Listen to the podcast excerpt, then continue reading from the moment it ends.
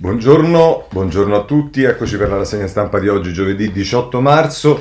È ancora il tema dei vaccini, la decisione che dovrà prendere questa mattina, eh, quest- insomma in mattinata in questa giornata l'EMA sull'AstraZeneca, eh, la ripresa del piano da parte del governo e poi è sicuramente il tema centrale sui giornali e vedremo dei commenti su questo. Poi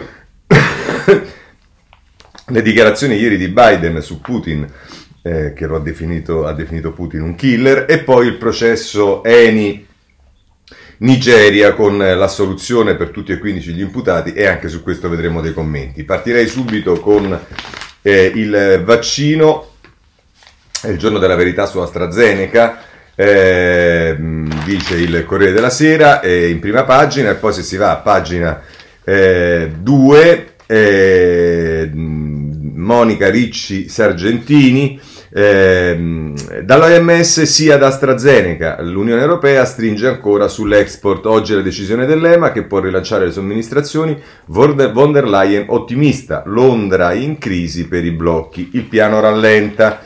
Eh, se poi andate a pagina 3 c'è eh, un'intervista eh, con la responsabile della salute dell'Unione Europea che dice la Kriakides, che dice decide la scienza ma poi serve chiarezza, combatteremo le esitazioni sui vaccini. E L'Europa deve parlare con una voce sola e, e sulla tensione con il Regno Unito dice inviare dosi, chiediamo reciprocità, così eh, l'Europa si pronuncia con la responsabile della salute. Poi se andate a pagina 4 chi decide di rinunciare alla dose scivolerà in fondo alla lista. Se AstraZeneca sarà rimesso, eh, per fronteggiare probabili defezioni verranno chiamate più persone rispetto al numero previsto. Ecco come ci si attrezza in ragione di quella che eh, inevitabilmente dopo la decisione di sospensione del vaccino eh, in questi giorni ha ehm, eh, procurato in probabilmente molte persone o comunque per un certo numero di persone di eh, mettersi in condizione di rifiutare qualora toccasse il vaccino AstraZeneca e in questo caso appunto ehm, chi rinuncia a una sola dose scivolerà in fondo alla lista e potranno andare avanti quelli che eh, lo vogliono. Alessandro Trocino nel taglio basso intervista l'immunologo del Policlinico Umberto I di Roma ehm, che è responsabile anche del Day Hospital e che è la, FOC, la FOSH che dice il rischio zero non esiste, ma i benefici sono enormi e i, cosi, e i costi quasi inesistenti. I vaccini sono sicuri, attenti alle suggestioni. Così eh, la mette il Corriere della Sera, Repubblica, titolo di apertura, vaccinazioni, si riparte, ma ora più controlli. E se andiamo con l'inviato di Repubblica, la corrispondente di Repubblica da Bruxelles, Alberto D'Argenio, AstraZeneca, l'EMA verso il sì, benefici superiori ai rischi, atteso oggi il verdetto degli esperti, possibile avvertenza nel foglietto illustrativo sugli effetti collaterali seppure rari, Ursula von der Leyen contro il leader britannico Johnson, pronti a bloccare l'export se non inviate le dosi concordate. E i rischi poi vedremo sono uno dei temi anche eh, delle decisioni che dovrà prendere l'EMA, cioè mettere in evidenza chi è che rischia eh, il retroscena di Tommaso Ciriaco a pagina 3, patto fra Draghi e i leader dell'Unione Europea, ora bisogna ripartire uniti e l'Italia arruola testimonia. Il Presidente del Consiglio sente Berlino, Parigi e Madrid e valuta se assumere a sua volta la dose AstraZeneca, attori e atleti per convincere i più eh, scettici. Questo ci dice Repubblica, che poi a pagina 4 eh, parla della campagna italiana come riprenderà, vaccini nei festivi e in farmacia, in una settimana recuperiamo il piano delle regioni, turni straordinari sms per gli appuntamenti, sì di Federfarma, la Liguria parte dal 29 marzo, presto in campo 270.000 infermieri pubblici, il governo sospenderà il vincolo di esclusività con il servizio nazionale, così la mette... Ehm, eh, la mette eh, la Repubblica. Vediamo la stampa. Eh, in questo caso si va nelle pagine 8 e 9 perché a differenza di altri giornali la stampa dedica alla vicenda americana Biden contro Putin le pagine successive alla prima. Allora, pagina 8, vaccini. L'Unione Europea ora minaccia Londra, siamo pronti a bloccare l'export, oggi atteso il via libera dell'EMA ad AstraZeneca. Gli stati potranno imporre alcuni limiti. Ehm così il, che poi eh, nel taglio basso la stampa parla con Valentina Arcovio o Arcovio, non so come si dice, che ehm, in pillole, spray e fatti in casa, entro l'anno 8 nuovi brevetti. I vaccini del futuro si stanno sviluppando in USA, Cina e in India. Peraltro, qui sul, sulla stampa si dà notizia che eh, il presidente negazionista della Tanzania, eh, Magufuli, è morto eh, proprio a causa del virus eh, dopo aver negato che il Covid ehm, fosse un problema sostanzialmente. Oh, Pagina eh, 9 della stampa, Paolo Magri, eh, che è il vicepresidente dell'ISPI, giochi di potere tra gli stati e Big Pharma, è l'intervista che fa Davide Lessi, sui vaccini si gioca anche la partita di potere fra Russia, Stati Uniti, Cina ed Europa. E poi l'altra intervista è, è all'epidemiologa eh, Stefania Salmaso che dice e ora nessuno si fiderà mai più di quel farmaco. Prima dello stop della Germania sarebbe stato meglio un confronto tra i paesi coinvolti all'EMA. Devo dire che adesso al di là di tutto, eh, la giustificazione che è stata data al ministro Speranza che noi abbiamo proceduto alla sospensione del farmaco nonostante l'AIFA avesse detto che eh, sostanzialmente non c'erano pericoli perché non c'era corre- correlazione, almeno nei casi avvenuti in Italia, tra eh, le morti, eh, le poche eh, morti e il e la somministrazione dei vaccini, eh, la, la, giustificazione del, del, ministro Speranza, come ho già sottolineato ieri, è stata ma eh, l'aveva sospesa la Germania. E il fatto che l'aveva sospesa la Germania, diciamo, non, tant'è che poi la Merkel è stata anche attaccata per questo. Ma insomma, questo è il quadro. Oh, se volete sapere quali sono i rischi, ce ne parla il giornale. Quei dubbi sulla pillola, ma il rischio più alto con obesità e diabete. AIFA chiede che EMA si pronunci sulla possibile correlazione tra vaccino e anticoncezionale nei casi di trombosi. Il fattore dell'età. I ginecologi dicono no allarmismo, le verifiche su altre patologie. Quindi tra le cose che si dice potrebbero incidere, in particolare per il tema della trombosi, eh, riguarda anche gli obesi, eh, riguarda i malati di diabete, ma riguarda anche le donne che prendono la pillola e questo sicuramente è un un fatto da chiarire perché il, diciamo, il, il, il, numero di donne che prendono la pillola in Italia penso che non sia eh, pochissimo. Poi qui peraltro sul giornale a pagina 5 si parla delle eh, inevitabili mm, eh, come dire, suggestioni, dottore non sto bene, i malati di suggestione in fila al pronto soccorso e poi voglio avere il vaccino, la corsa delle riserve per una dose Pfizer. A Messina 2000 richieste in poche ore per le fiale in eccesso, preziosa testimonianza. Insomma, questo è quello che ci dice il eh, giornale. Il domani dedica la prima pagina, e sapete il domani è schierato, lo ha fatto ieri con il suo direttore, eh, a favore del vaccino e contro la sospensione e, continua oggi nella sua prima pagina. Le trombosi rare tra i vaccinati, ecco cosa sappiamo davvero. Gli Stati Uniti hanno registrato qualche caso tra chi aveva usato Pfizer e Moderna, ma col vaccino una persona ogni 2 milioni rischia la trombosi. Con il Covid-19 muoiono due persone ogni 100 infette. E questa è la posizione eh, del eh, domani. Il tempo titola eh, con una eh, cosa particolare, cioè quella di chi vuole approfittare, almeno secondo il tempo, in Banca Italia i furbetti del vaccino. Eh, I dipendenti di Palazzo Koch si sentono essenziali e vogliono subito il siero. I sindacati pretendono una deroga rispetto al criterio stabilito dall'età. Nel mirino c'è anche la BCE che avrebbe ridotto gli stipendi del personale distaccato. Questo è quello che eh, ci dice eh, il tempo. Da ultimo prendo il messaggero a pagina 5. EMA pronta a sbloccare il siero. Palù, dubbi sull'uso della pillola. Oggi attesa la decisione su AstraZeneca, gli esperti dicono le trombosi non sono correlate, l'ipotesi del sì condizionato. Il presidente dell'AIFA dice serve una nota di avvertenza e qui si fa riferimento al, appunto alla, eh, al tema della pillola. E, mh, ne, ne, nella pagina 4 c'è un'intervista a Massimo Galli che dice lo stop a Oxford, scelta politica sbagliata, il ritardo farà più morti della trombosi tesi sostenuta come sappiamo anche, come abbiamo visto, anche dal domani.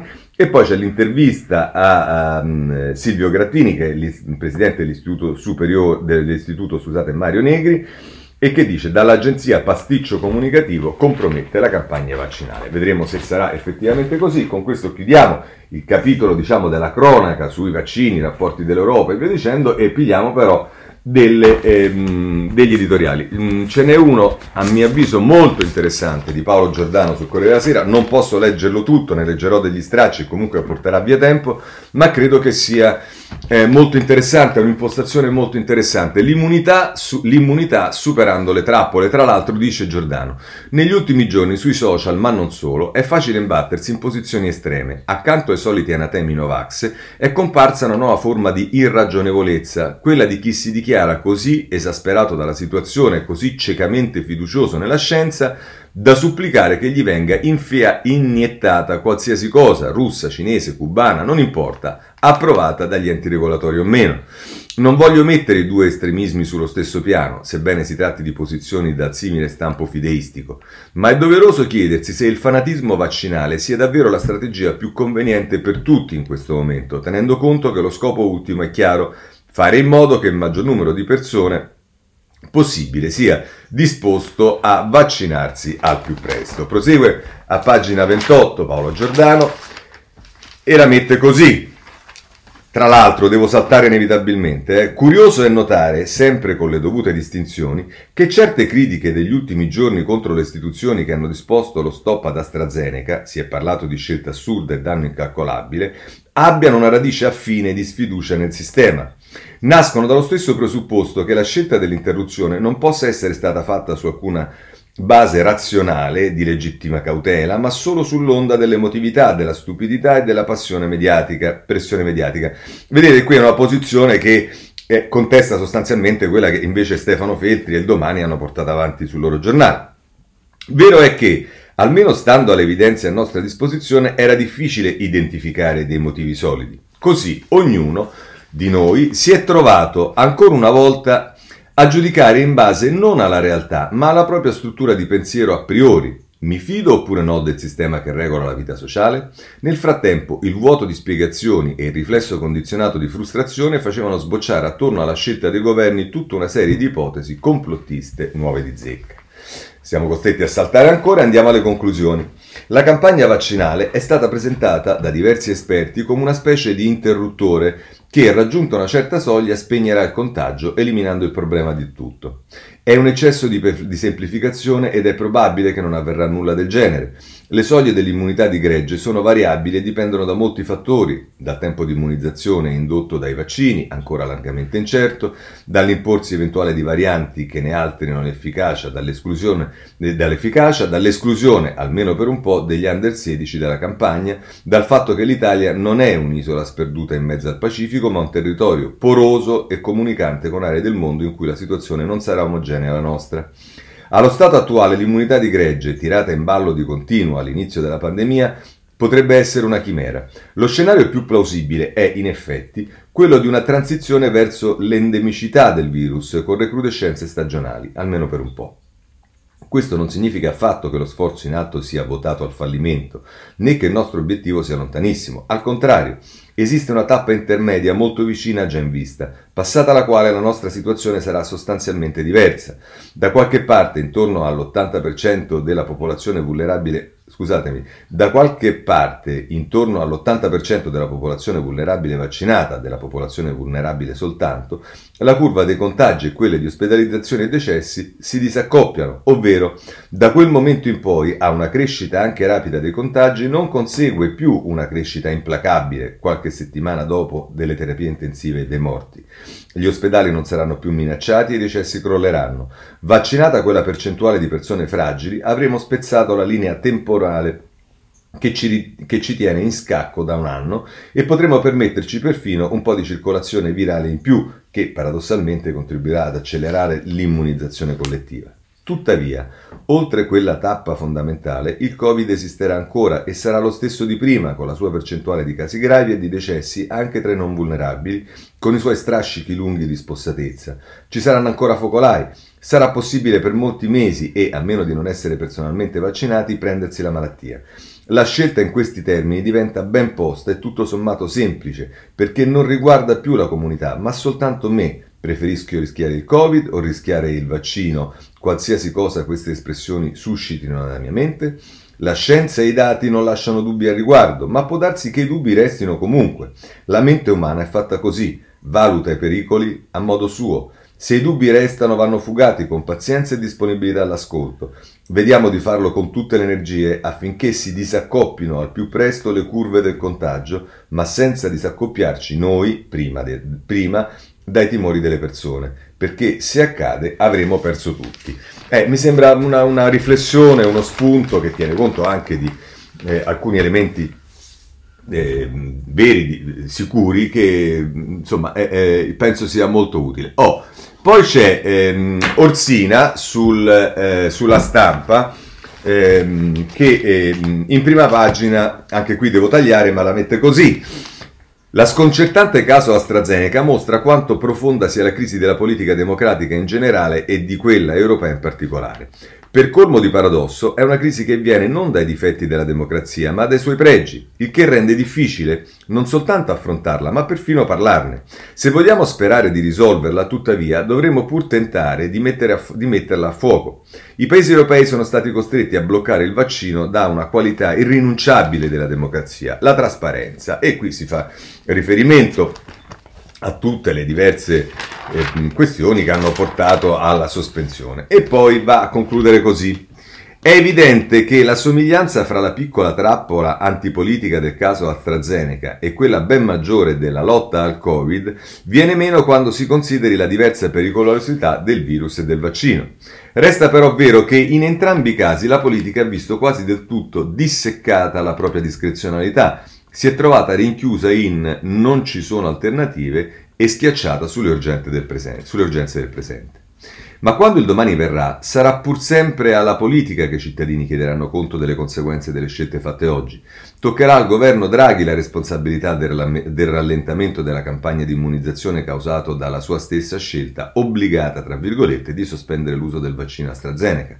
Sarà la politica di domani a dover gestire l'incultura e l'indisciplina, la disoccupazione e il debito generati dai lockdown obbligati, tra virgolette, di oggi e dovrà farlo sotto l'urgenza emotiva dei problemi di domani, senza potersi curare delle difficoltà ulteriori che starà lasciando in eredità al post domani. Un meccanismo perverso, giorno dopo giorno, devastante per la credibilità della politica. Si capisce un po' meglio allora fino a che punto certe caratteristiche considerate tipiche del populismo, emotività, subordinazione del futuro al presente, rifiuto dell'evidenza empirica, lo siano davvero e quanto invece appartengono a tutta la politica contemporanea. Per, versi, per, certi versi, conclude Orsina, i populisti sono serviti anzi da capo espiatorio. Gli è stata attribuita la responsabilità di problemi ben più grandi di loro, anche se, sia chiaro, il loro bel contributo lo hanno dato e come. Ma adesso che il populismo sta rifluendo, almeno per il momento, la base storica più larga dalla quale è scaturito si fa ogni giorno più visibile e non abbiamo più nemmeno un, giorno, e non abbiamo più nemmeno un barbaro da incolpare era una soluzione come un'altra, dopo tutto. Così Orsina che, Orsina che cerca di dare un taglio anche, diciamo, eh, sociologico alla, ehm, alla, vicenda. Chiudiamo con eh, Cottarelli perché c'è ehm, sulla, sulla, Repubblica... Mh, diciamo, tocca un altro aspetto, e cioè qual è la responsabilità dell'Europa. E insomma, gli errori di Ursula e quelli degli altri, scrive in prima pagina Cottarelli, loro andiamo a prendere direttamente a pagina eh, 27, ma io difendo Ursula, dice Cottarelli. Le accuse all'Europa sulla questione dei vaccini si sono intensificate nelle ultime settimane di fronte ai più rapidi progressi registrati dagli Stati Uniti nel Regno Unito e in Israele. Quando parlo di accusa all'Europa non mi riferisco ai singoli Paesi membri dell'Unione Europea, ma alle istituzioni europee, in primis alla Commissione e alla sua leader Ursula von der Leyen. Il che è paradossale perché, ora come in passato, le decisioni prese nel nostro continente sono in gran parte in mano ai singoli Paesi membri. La spiegazione di questo paradosso è però semplice. I Paesi membri hanno interesse ad usare le istituzioni comunitarie più che come vero centro decisionale, come parafulmine per quando le cose vanno male. È molto più comodo. Il più recente capo di accusa riguarda lo stop del vaccino AstraZeneca, decisione che ha buttato benzina sul fuoco del malcontento sulla gestione della campagna vaccinale.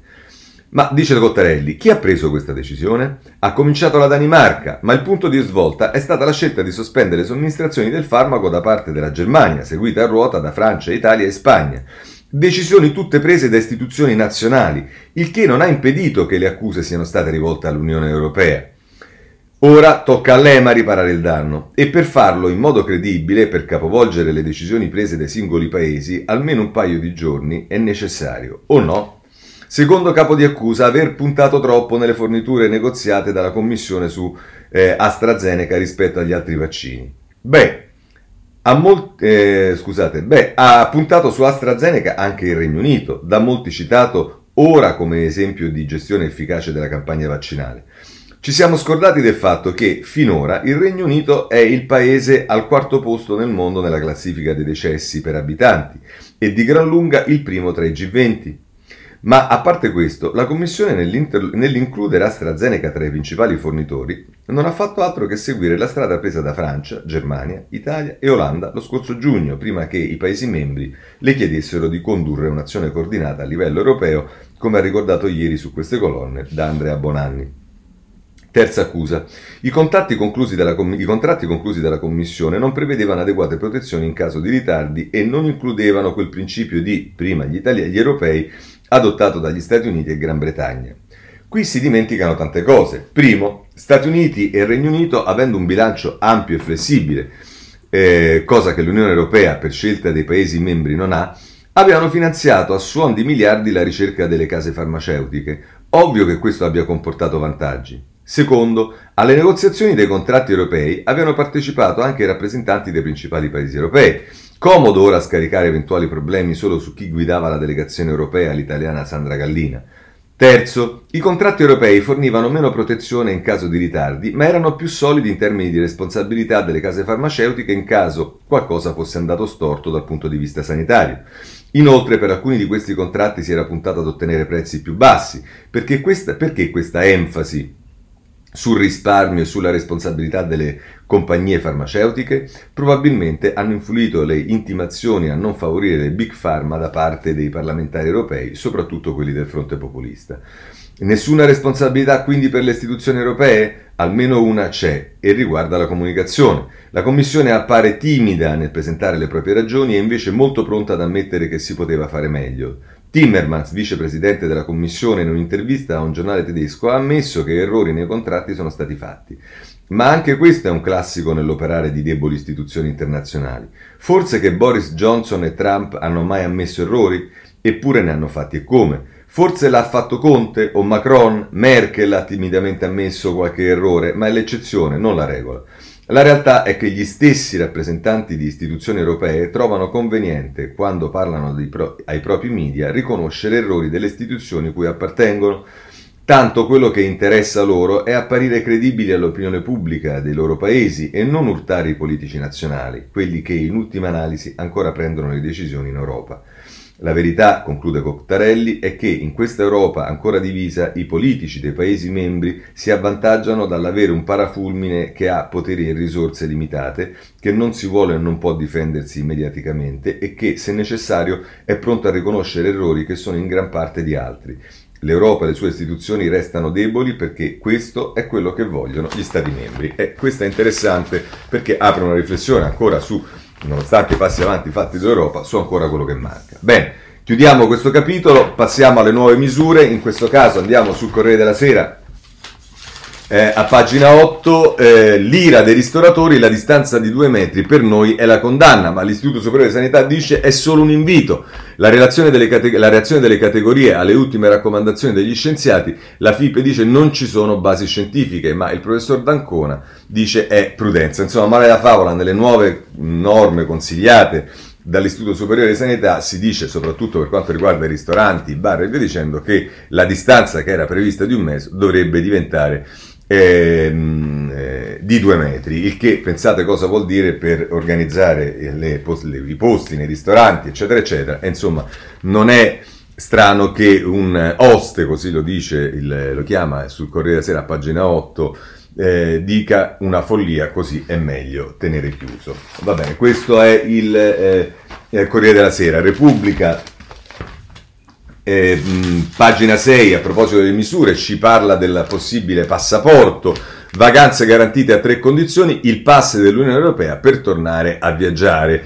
E L'Europa punta sul Digital Green Certificate, un pass vaccinale chiamato a salvare la stagione turistica estiva. La proposta è stata lanciata ieri dalla Presidente della Commissione UE, Van der Leyen. L'obiettivo, ha spiegato la tedesca, è riaprire anche ripristinando la circolazione in modo sicuro. Eh, da ultimo eh, segnalo il eh, messaggero. Ehm, pagina 2 No.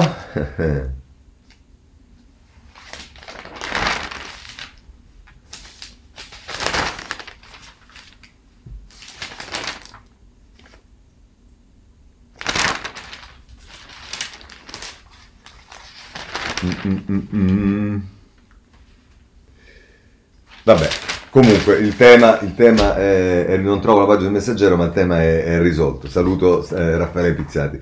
Eh, oh, cosa succede? Che c'è una polemica sul CTS, ce lo dice il domani eh, a pagina 3, ma eh, lo leggiamo dal domani, ma è ripreso anche da Repubblica a pagina 5, perché? Perché c'è uno scienziato che non ne azzecca una, pare. Cosa ci fa un giocatore di bridge nel comitato tecnico scientifico? Il governo Draghi ha rinnovato il principale organo di consulenza sulla pandemia a tre professori, medici e scienziati ha inserito anche un appassionato di numeri, scettico sul lockdown e perciò amato a destra.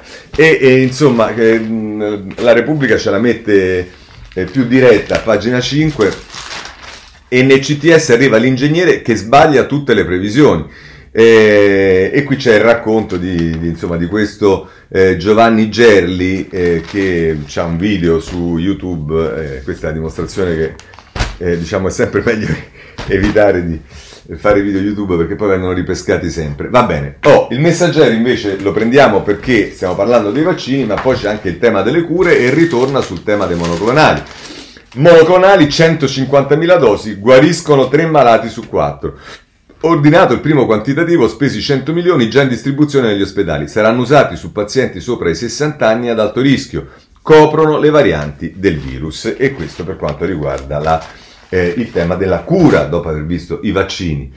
C'è da ricordare la eh, giornata delle vittime del Covid che eh, è, è, la, è, la, giornata di oggi e che vedrà peraltro Mario Draghi, Presidente del Consiglio, andare a Bergamo, vedremo poi in quale modo, molto diverso rispetto al suo predecessore, ma comunque la prima giornata delle vittime del Covid, dice il Corriere della Sera pagina 5, l'omaggio di Draghi al sacrificio di Bergamo, il ricordo nel cimitero della città e i 100 alberi piantati per onorare i morti.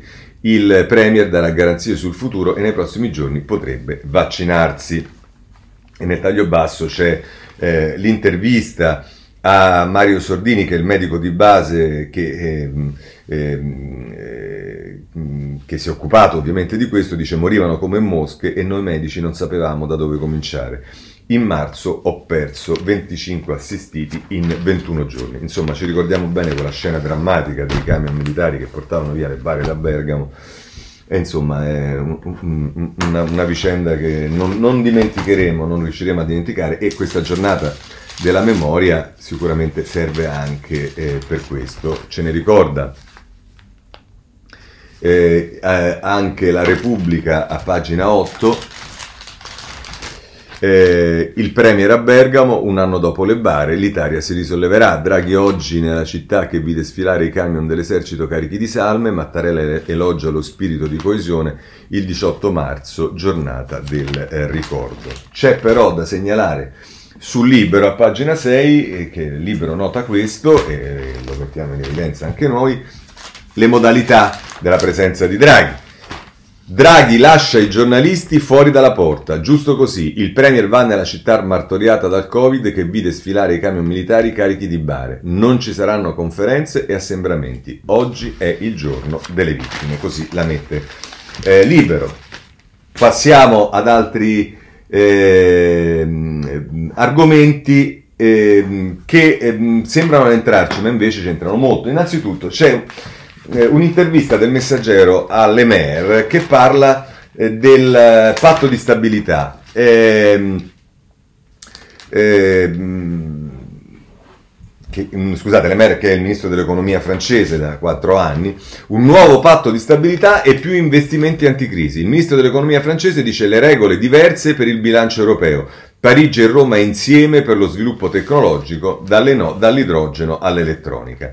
E dice tra l'altro eh, Cina e Stati Uniti sono già ripartiti, ora l'Unione Europea deve accelerare sul piano di rilancio per non perdere la corsa e dice c'è grande stima tra Draghi e Macron, apprezzamento per le vostre ambiziose riforme su giustizia, pubblica amministrazione e concorrenza e ancora abbiamo messo online il nostro piano per una questione di trasparenza e di rispetto verso la cittadinanza. Insomma, eh, I punti chiave, secondo le MER, sono l'indipendenza da rafforzare, cioè l'Europa deve rafforzare la propria indipendenza industriale per reggere alla sfida internazionale, soprattutto nei semiconduttori, questo a proposito del, dello sviluppo te- tecnologico idrogeno e elettronica, e poi eh, un piano comune sulla sanità, c'è l'invito esplicito tra gli Stati membri a presentare progetti sulla salute e questo allo scopo di mettere a punto un piano di interesse comune europeo.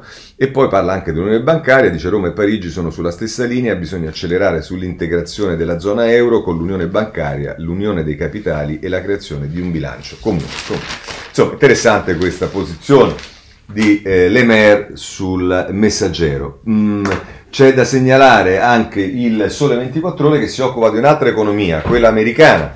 Insomma, Powell, Fed, tassi fermi fino al 2024. l'economia americana mette il turbo. Secondo la Banca Centrale, quest'anno la crescita del PIL arriverà al 6,5%. Le pressioni sui prezzi saranno solo transitorie, non serve aumentare i tassi. Questo è quello che accade in America. Cosa accade in Italia? C'è il decreto legge sostegni, ce ne parla la Repubblica, pagina 10, perché c'è ancora qualche ruggine.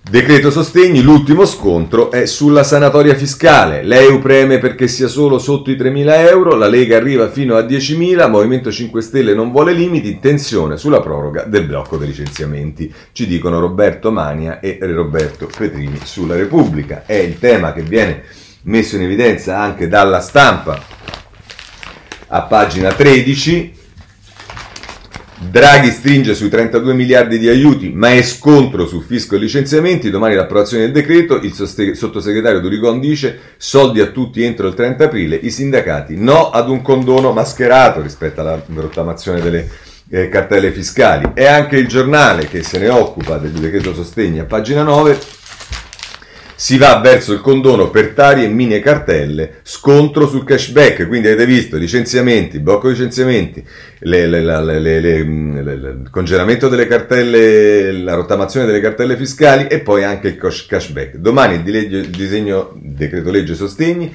schiarita sul fisco, non sulla misura, cara all'ex Premier Conte. Questo è il quadro per quanto riguarda il, de- il decreto legge sostegni. Rimane sempre in piedi, ahimè, purtroppo, il problema della scuola e anche oggi ci sono giornali che ne parlano, in particolare il Corriere della Sera, pagina 9, il piano scuole aperte fino ad agosto, laboratori, volontari e niente voti. Il ministro Bianchi al lavoro per presentare il progetto dopo Pasqua, l'idea di un ponte verso il nuovo anno, ma resta il nodo dei docenti.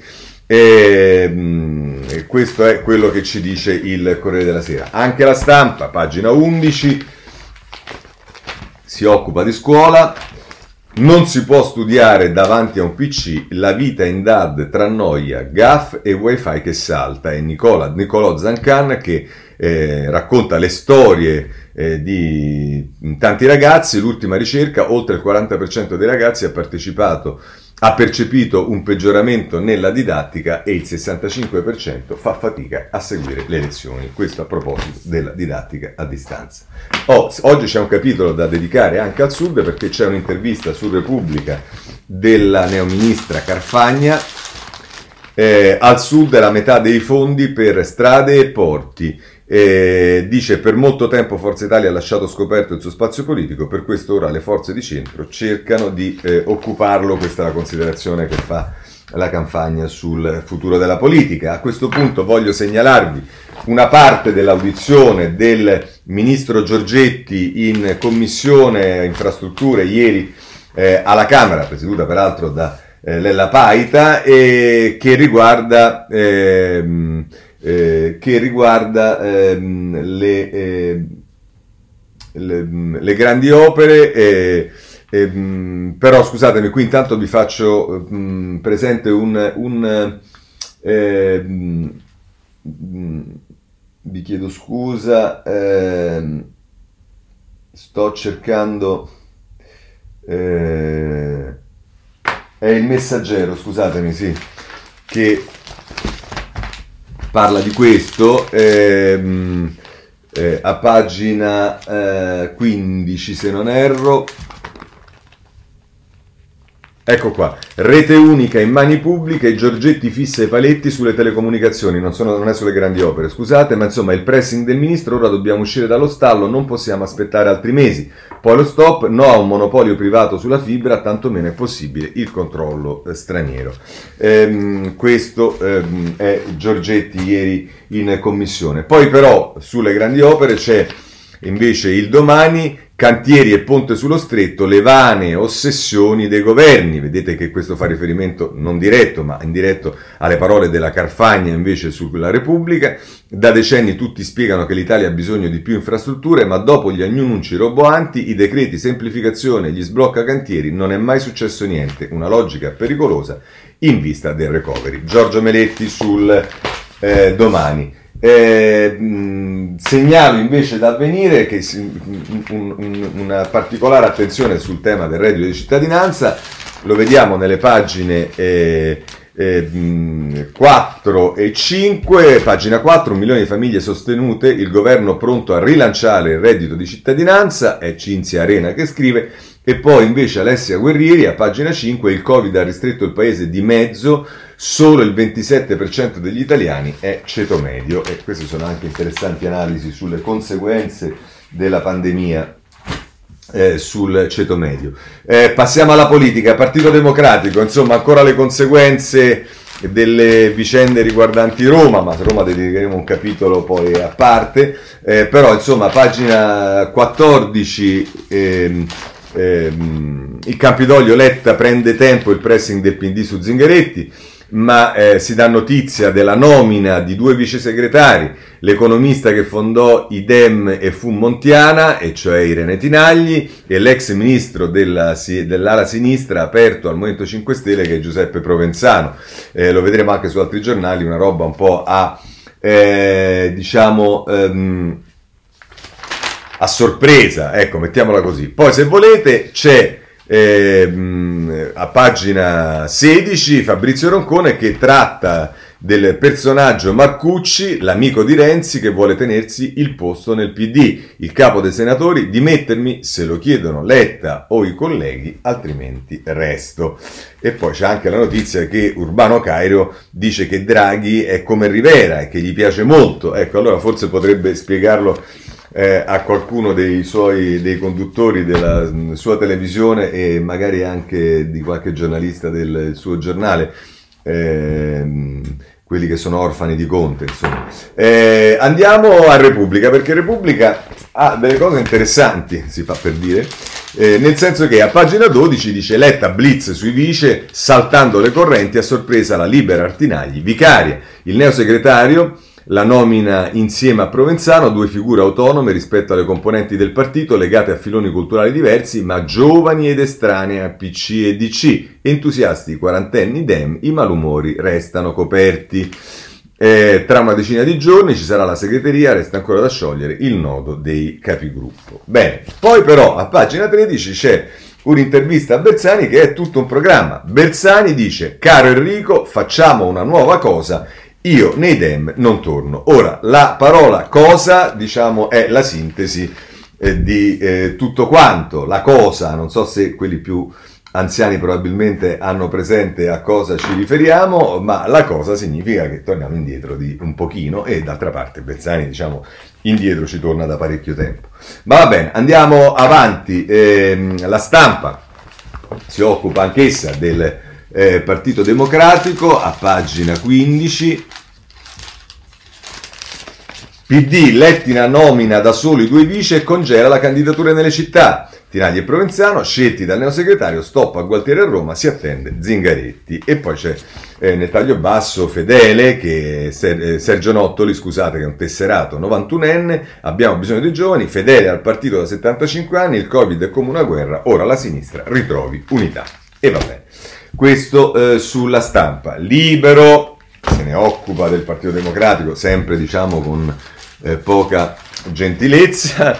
Eh, tranelli e litigi per le poltrone. Il PD di Letta è già nel caos. Il neosegretario stoppa la candidatura di Gualtieri a sindaco di Roma, ma la guerra tra le correnti è già ricominciata. Ora lo scontro si sposta sui capigruppo alle Camere, così la vede eh, libero. C'è il riformista che ci eh, regala una imperdibile, per chi ha intenzione di leggerla, intervista a, um, ad Achille Occhetto, che è richiamata, se non erro, eh, no, non è richiamata in prima pagina, comunque la trovate a pagina 6. Nelle parole di Letta ho sentito l'eco dell'ulivo. È l'ora di aprire il PD. È Roberto De Giovannaggi che lo intervista, serve una chiamata a raccolta più ampia, andare oltre i colloqui con i segretari di partito, coinvolgere la cittadinanza attiva sul territorio, le sardine e non solo, per creare il campo progressista. Vabbè, questo è quello che pensa eh, Occhetto, se siete interessati a leggere l'intervista potete andare sul riformista a pagina eh, 6. Da ultimo, perché siccome si parla di Roma, eh, il messaggero non può non essere chiamato in causa ed è a pagina 9 Roma, Letta frena Gualtieri, rinvio ad aprile, poi primarie, il segretario vede l'ex ministro irritato per la fuga in avanti e Roberto, rifle- e Roberto che sarebbe il ministro, riflette ancora. Il leader Dem e Conte preferirebbero un candidato comune, Grillo, Raggi, Guerriera. E allora che cosa succede su Roma? Non solo per quanto riguarda il PD, ma più in generale lo vediamo sul eh, Corriere della Sera, pagina 15, che la mette così. Eh, Raggi chiede un segnale, arriva il sostegno di Grillo nell'attesa di Conte. L'ex Premier vuole un ruolo chiaro e il suo piano rischia di slittare. In questo caso ci si riferisce a Conte ed è il Emanuele Buzzi che lo mette però nell'ambito del ragionamento sul fatto che Raggi chiede un segnale. E qui lo stesso Corriere della Sera ci dice che dei segnali sono arrivati, cioè sul blog di Grillo eh, è arrivato il post massimo sostegno alla nostra guerriera con la foto da Raggi vestita da tipo superwoman e poi c'è anche la notizia per quanto riguarda la destra della decisione, sembra finale di Bertolaso, non mi candiderò a sindaco di Roma. Questo è il quadro nel quale ci troviamo quando dovremo poi eh, occuparci del eh, voto che si tiene a ottobre, tutti i ragionamenti che si fanno prima. E allora però segnalo sulla Repubblica, eh, della, nella cronaca di Roma, il sondaggio che è fatto dalla ehm, stessa Repubblica, eh, lo, vediamo, lo troviamo nelle pagine 4 e 5, a pagina 4, eh, scusate, il sondaggio dice sostanzialmente che eh, allora, al primo turno la Raggi prenderebbe il 26,2, Bertolaso il 19,7, poi abbiamo visto che non c'è Bertolaso, eh, Gualtieri il 17,9, Calenda il 15,3, Sgarbi il 5,9, nessuno di questi il 15%. Poi però se si parlasse del ballottaggio ci sono tutte le possibili combinazioni, e cioè eh, Gualtieri contro la Raggi vincerebbe al ballottaggio col 34,6 rispetto al 31,3 e poi eh, Gualtieri contro Calenda vincerebbe al ballottaggio col 29,6 contro il 26,3. Tenete conto che il 44,1 in questo caso non parteciperebbe. Il, ehm, invece eh, Calenda vincerebbe al ballottaggio con Bertolaso 39,1 rispetto al 32,6. Poi, se volete, Calenda vincerebbe con la Raggi al ballottaggio con il, il 36 rispetto al 33,9 Bertolaso perderebbe con la Raggi 34,7 rispetto al 36,6 e Bertolaso perderebbe con Calenda 36,6 contro 32. Insomma, cosa dice, eh, cosa, mm, per cosa è fatto questo sondaggio? Per dire che la Raggi è in fuga, ma Gualtieri vincerebbe tutte le sfide a due, cioè tutti i eh, ballottaggi. Le rivelazioni Easy per Repubblica. Ora, non conosco l'attendibilità di questo Easy, ma insomma, tant'è, questo è quello che ci dice eh, Repubblica. Eh, segnalo il foglio perché il foglio ha due articoli, uno di Canettieri eh, che, inizia, che, in prima pagina eh, Roma la grande buca, a destra tutti la schivano, Letta ci cade dentro con Gualtieri e solo la Raggi è a suo agio. È una interessante suggestione questa di eh, Canettieri eh, sul, sul, foglio che poi nella pagina 3 eh, dell'inserto ha invece eh, un articolo eh, di Guido De Rosa, il PD e il sindaco, primarie sì o no, Gualtieri tra Nani e Calenda. Tra l'altro scrive eh, ma nello stop imposto da Letta alla scelta del candidato non c'è solo il nodo primario. Almeno un altro punto agita il neosegretario. Carlo Calenda, anche ieri mattina, ribadiva che non farà alcun passo indietro. Italia Viva lo sosterrà certamente e ieri un big del partito di Matteo Renzi come Ettore Rosato invitava il neosegretario del PD a cogliere l'occasione e dare un segnale concreto di un cambio di linea puntando su Calenda come candidato sindaco di Roma. Una posizione che trova sponde insperate anche tra le fila Dem. La vice ministra affari esteri Marina Sereni spiegava infatti ai microfoni di Sky TG24 vogliamo costruire per Roma una coalizione ampia e plurale ragionando anche con altri che si collano nel campo del centrosinistra come Carlo Calenda.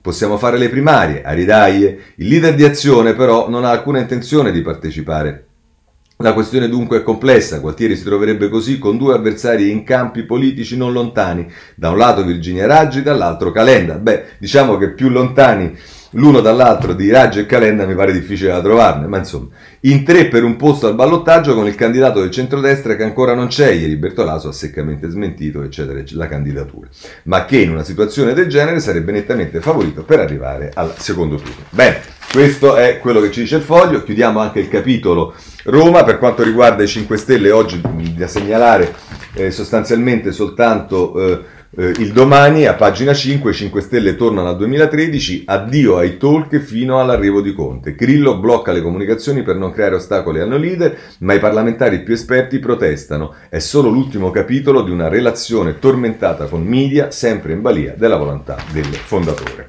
Questo sul domani. C'è qualcosa sulla Lega? Sì, il Corriere della Sera ha un'intervista a Centinaio, che ehm, è stato eh, anche ministro, eh, a pagina 17, ehm, che dice eh, ora serve Draghi, poi la politica dovrà riprendere i suoi spazi. Centinaio, Lega soddisfatta del primo mese di governo. Eh, va bene, eh, poi c'è la notizia anche che la Vezzali ha incontrato ehm, eh, faccia a faccia sullo sport, ha incontrato Salvini e va bene, e con questo possiamo chiudere il capitolo Lega. Andiamo rapidamente avanti perché abbiamo la giustizia. Eh, allora, ehm, vorrei parli, partare, par, eh, bene, partire dal processo Eni Nigeria. Ci sono alcuni giornali che secondo me avevano preparato già pagine e pagine mh, con mh, copione di quello che abbiamo visto tante volte sulla condanna per eh, Descalzi, Scaroni e gli altri 13 imputati e che diciamo in maniera molto asettica, quasi con un po' di rodimento, devono eh, invece fare articoli opposti. Eh, per esempio prendiamo il ehm, Corriere della Sera pagina 20, la mette così. Eni Nigeria, assolti Descazzi e Scaroni, non fu pagata alcuna maxi tangente, meno, messo tra virgolette. Milano, il fatto non sussiste per 13 tra vertici e intermediari anche di Shell. Niente confisca da un miliardo. E questo è Luigi Ferrarella che scrive a pagina 20, vedete tutto come asettico, vedremo che non sarà invece asettica la reazione di altri giornali, però Marco Sabella poi nel taglio basso ha le reazioni, tre anni di processo, ora la nostra correttezza è finalmente stabilita e sono le reazioni degli avvocati dei, ehm, degli assolti. Eh, Repubblica, pagina 17, eh, anch'essa pagina 17 come Corriere della Sera, la mette invece così, Eni Nigeria crolla il teorema tangenti, i giudici assolvono Descalzi e Scaroni, sono, c'è il commento di Carlo Bonini, una sentenza che racconta la debolezza del sistema Italia. E, ehm, e vabbè, così la mette eh, Repubblica. Vediamo che invece il giornale dedica due pagine a questo e la mette in un modo diverso. Pagina 14 e 15. Eh, tangenti in Nigeria, Eni assolta, ennesimo flop dei PM militanti. Il fatto non sussiste, Scaroni e Descalzi soddisfatti, smontata la tesi della mazzetta da un miliardo. E poi nella pagina accanto c'è il retroscena, anni di pressioni e ideologia devono essere condannati, quei messaggi più o meno espliciti per indirizzare il processo e il tentativo di screditare il giudice Tremolada. Eh, questo sul Luca Fazzo, sul eh, due pagine a sua cura sul giornale. Ma allora a questo punto vale la pena di vedere dei commenti su questo. Eh, vorrei partire da, proprio sul giornale Sallusti, che tra l'altro in prima pagina scrive così: Ma per il Corriere sono colpevoli. Oggi giustizia è fatta, ma al di là del calvario degli imputati, il danno al sistema paese di immagine e di sostanza è stato enorme e ovviamente resterà impunito. Eppure era evidente fin dall'inizio che questa inchiesta si basava su un fantasioso teorema, per di più inquinato da rivelazioni e ritrattazioni di loschi faccendieri e noti millantatori, di fronte alle quali un magistrato avrebbe dovuto ammettere l'errore e fermare le macchine. Invece niente. De Pasquale è andata avanti. De Pasquale è quello che tra l'altro si era occupato, se non erro, anche del, eh, di un'altra vicenda che riguardava sempre Lene con Cagliari e poi Cagliari si suicidò in carcere, il presidente di allora. E dice invece niente, De Pasquale è andata avanti ingaggiando una sfida personale ben sostenuta dal circo mediatico giudiziario raccontato da Luca Palamara nel suo libro intervista. Al punto che ancora ieri, vigilia di sentenza, addirittura il Corriere della Sera ha pubblicato un'articolessa della sua firma giudiziaria Luigi Ferrarella per mettere le mani avanti dopo anni passati a fare da cassa di risonanza alle strampalate tesi dell'accusa. Se ci sarà una soluzione e il senso dell'intervento sarà perché la struttura della norma e lo stratificarsi della giurisprudenza hanno molto alzato l'asticella delle prove richieste. Come dire, essere assolti non significa non essere colpevoli, riedizione di un innocente e un colpevole che l'ha fatta franca pronunciata da Piercamillo da Vigo ai microfoni di Bruno Vespa. Che il Corriere della Sera si erga a giudice ed emetta una condanna nella sua ambiguità perpetua nei confronti della prima azienda italiana e dei suoi manager per salvare dal fallimento un magistrato amico che ha profuso un enorme sforzo non è una bella notizia, non soltanto per noi giornalisti, ma per tutta l'informazione. Vedete qui l'attacco diretto di eh, Sallusti, ma se andiamo anche sul riformista, in questo caso è Piero Sanzonetti. E il titolo dell'apertura è Riassolto Scaroni, i giornali chiederanno scusa? Scrive Sanzonetti. L'amministratore delegato dell'ENI, Claudio Descarsi, e l'ex AD Paolo Scaroni sono stati assolti perché il fatto non sussiste dalle accuse sostenute dal solito PM De Pasquale relative a ipotetiche tangenti pagate in Nigeria per assicurare appalti all'ENI. Non è la prima volta che Scaroni viene assolto. La guerra che ha subito da parte di pezzi della magistratura è una guerra di lunga durata. Stavolta il PM aveva chiesto 8 anni di prigione. 8, circa una volta e mezzo della pena che si chiede di solito per uno stupro. Scusate.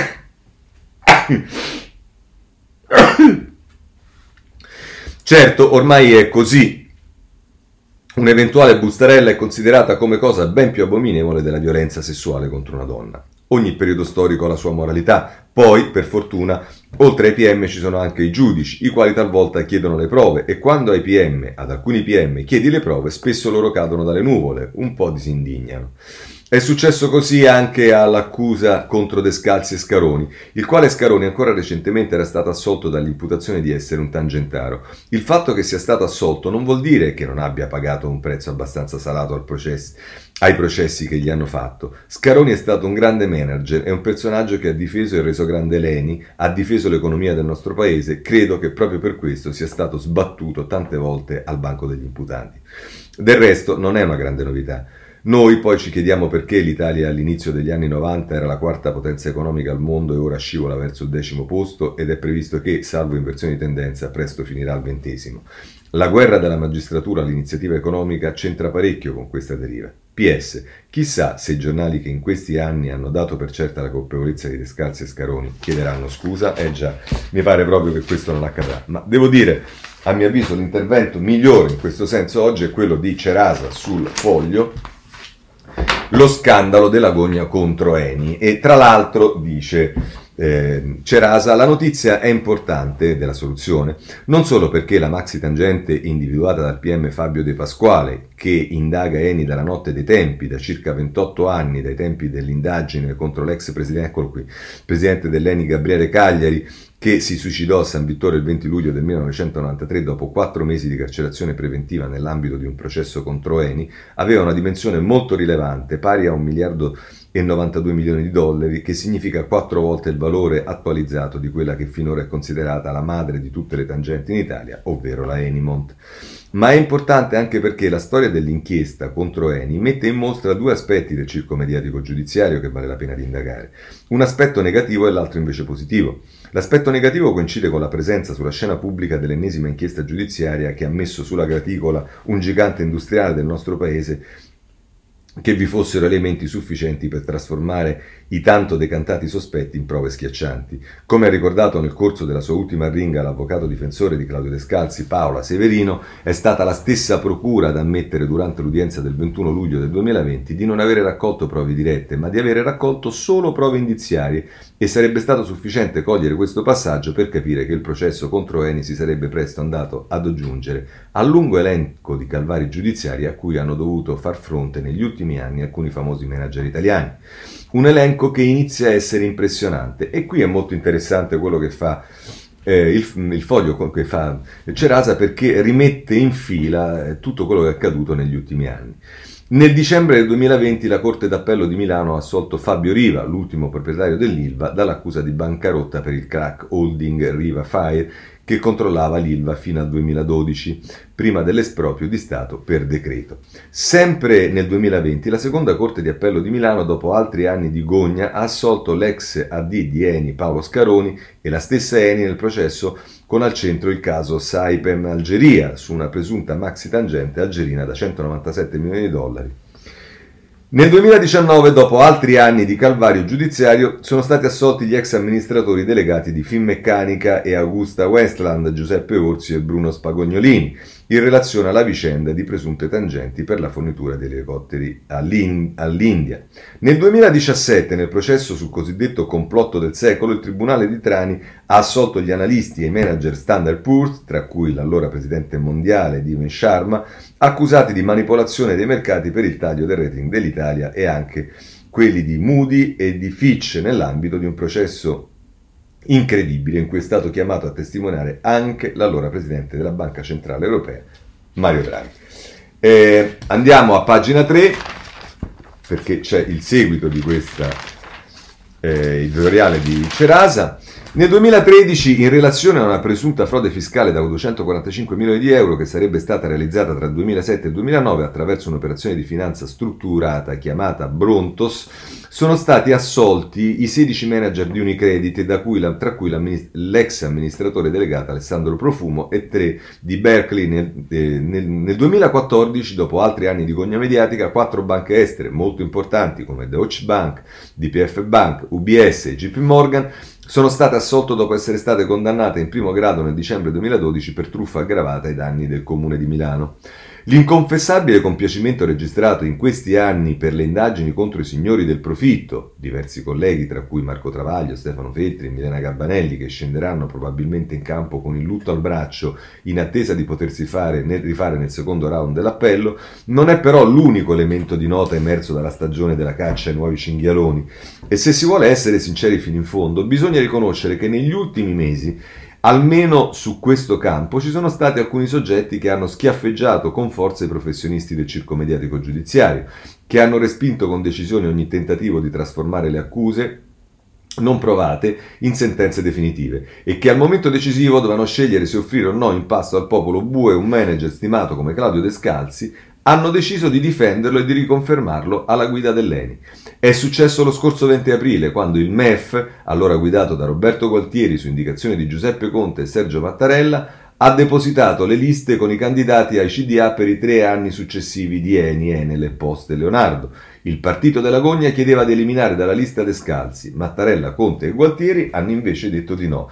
E tanto basta oggi per dirgli grazie. Questo è eh, Cerasa sul foglio e eh, chiudiamo questo capitolo. E però eh, abbiamo invece altre cose che riguardano la giustizia. Il giornale, due pagine, la 12 e la 13 si, si, si occupa eh, di giustizia. Eh, riprende la cosa che abbiamo visto ieri sul domani della decisione della Corte della CEDU sulle intercettazioni. Eh, Luca Fazzo bomba sui PM italiani, la Corte europea limita l'utilizzo delle intercettazioni solo per reati gravi. La decisione rischia di riaprire il caso Palamara, per i giudici dell'Unione Europea anche le chat e altri dati elettronici vanno acquisiti in casi straordinari e soltanto il giudice terzo può limitare la privacy dei cittadini. Quello abbiamo visto ieri, ma è una bella sintesi questa di Fazzo che poi andando invece a rivedere le cose che, se non sbaglio, proprio il giornale diceva nei giorni scorsi, cioè che il CSM si eh, opponeva alla riforma Bonafese sul CSM che prevede il sorteggio, eh, Anna Maria Greco, il CSM fa dietro fronte, spiragli sulla riforma, ma contesta il TAR sulla nomina a Roma, il Prenum cede sull'autonomia assoluta, impugnata la bocciatura di eh, Prestipino. Questa è la sintesi del eh, giornale. Ehm, eh, però invece sul eh, CSM vi segnalo il riformista eh, a pagina 8 eh, perché ha una posizione diversa, cioè non convince il tema del sorteggio e basta eh, la riforma di buona fede finge di riformare il CSM. Armando Mannino scrive sul riformista a pagina 8 le correnti incentivate alla spartizione.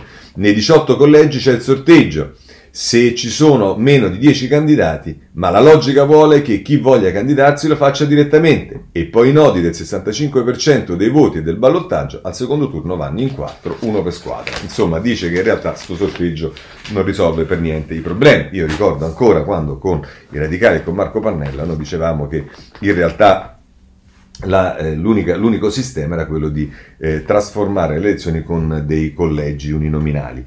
Vabbè, ma non mi pare che questo sia all'ordine del giorno. Oh, ehm, eh, sul riformista voglio sempre eh, eh, diciamo, tornare sulla questione Iacona perché eh, oggi lo fa Aldo Torchiaro con un richiamo in prima pagina, Gratteri imperatore Iacona a Edo e la politica se la fa sotto e ritorna su quello che già ieri era stato messo in evidenza, giustissimo, con l'editoriale peraltro di Sanzonetti, protesta dei penalisti per Gogna in tv, Cagliazza furioso, ma la RAI resta muta. Da Fo a Di Mare i vertici di Viale Mazzili si rifiutano di commentare la puntata shock.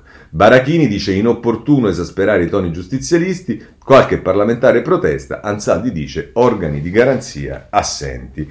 E poi Sansonetti, in relazione alle dichiarazioni che sono state ieri di Iacona, anche in riferimento all'editoriale di Sansonetti, dice caro Iacona, non ce l'ho con te, ma con chi ti ha messo in onda. Va bene, chiudiamo questo eh, capitolo.